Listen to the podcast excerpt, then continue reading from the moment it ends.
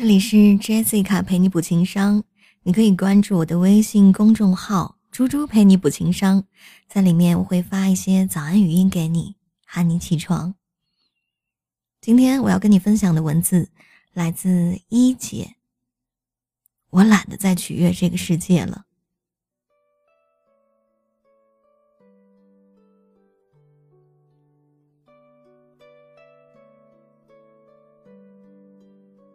真正懂得你的人，不需要解释；一味按照自己的逻辑理解你的，你解释了，也未必有意义。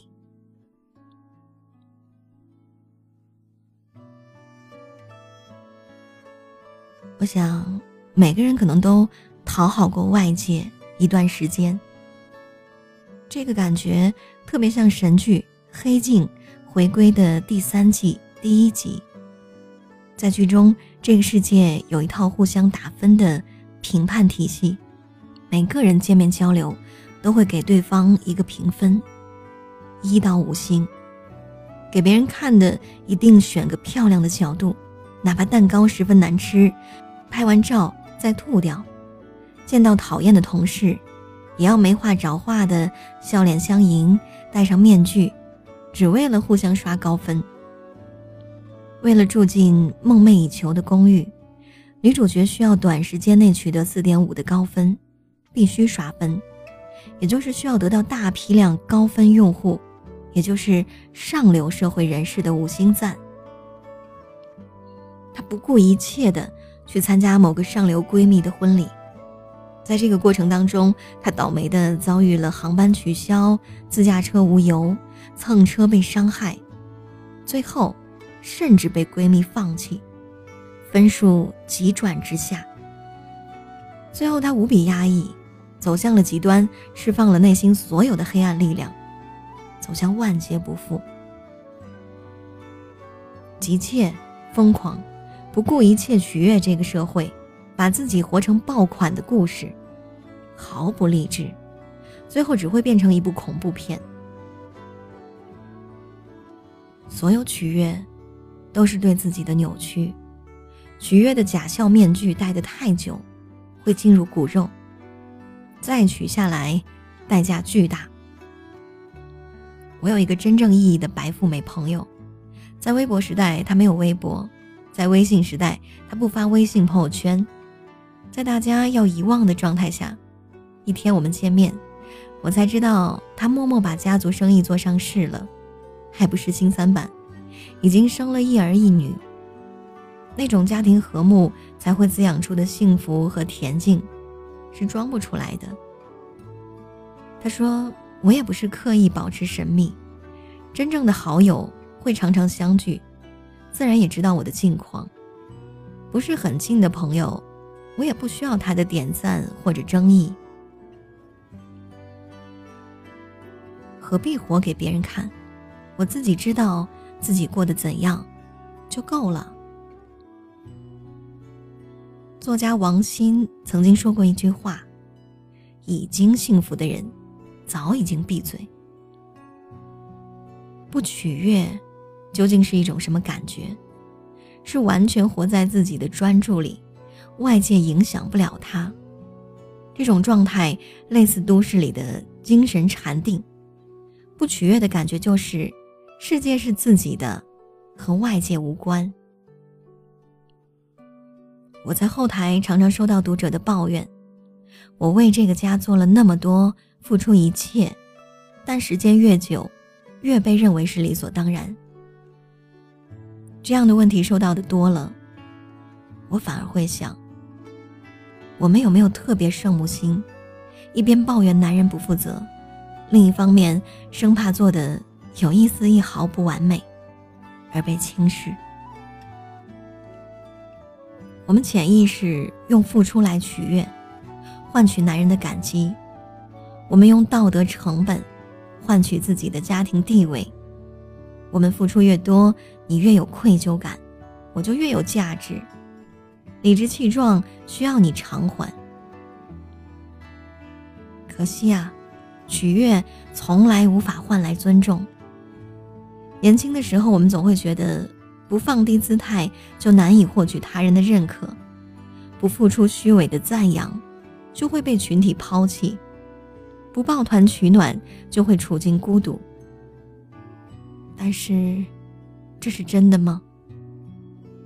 据我观察，真正自信的人从来不卑不亢，宁愿沉默也不说假话的人，每一句话才分外被尊重。拒绝无关人等进入生命的人，交往的圈子反而更精准，交流也更有质量。有时候你的圈子大了。只是代表能交心的人少了。取悦从来无法带来真正的价值。人生是一个先做加法，但最终要做减法的过程。我现在只在意什么？首先是身体健康，这是生活愉悦的最重要的前提。自己的身体自己疼，这个权利谁都无法代替我行使。然后是家人。周国平说：“当我们呼唤一个人为恋人，用的是激情；当我们呼唤他们为家人，用的是全部人生经历。下辈子不一定还有缘分成为亲人，这辈子我要对他们尽量的好一点。我还重视那些懂我的人。”成人世界遇到真诚，遇到爱，遇到性，都不稀奇；遇到懂得，着实可贵。不取悦，是因为开始重视自己的感受，明确自己的需求，是因为真的开始读懂了自己。记住，过得好不好，只有自己心里清楚。所有需要你取悦的人，都不是真的爱你。心只有一颗，别太累。人只活一次，要学着为自己活。活到这个年龄，我已经不想再去取悦任何人了。活到这个岁数，我最想做的事情，就是安安静静的坐下来。和我喜欢的朋友们谈谈心。那张好想和你谈谈心的 CD，现在出了电子版，你可以通过一个邮箱号就收听到里面十二条的谈心内容。方式很简单，就是给我发一个三十六元的红包，加上你的邮箱号就可以了。那我的微信号是主播加位。四个字的拼音，记住了，在你的微信添加朋友里面输入“主播加位”四个字的拼音，就可以添加我。只需要一杯咖啡的价格，你就可以收获到无比的温暖和无比用心的话语。仔细想一想，长这么大，你真的没有必要再去讨好任何人了。你最该讨好的。只能是你自己。情商需要补，Jessica 陪你一起进步。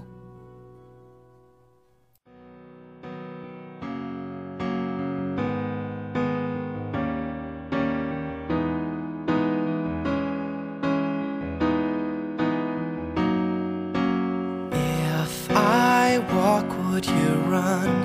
If I stop, would you come? If I say you're the one,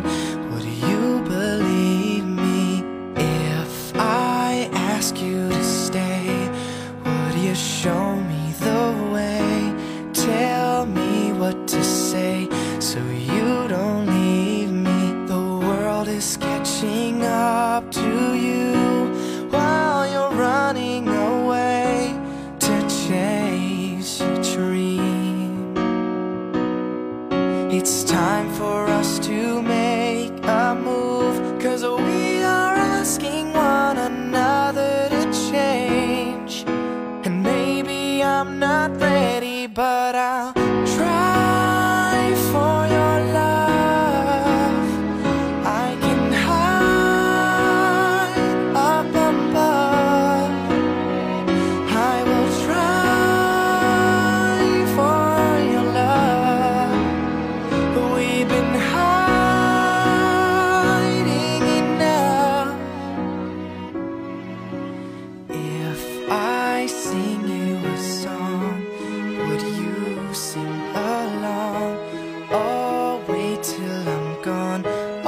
How we push and pull.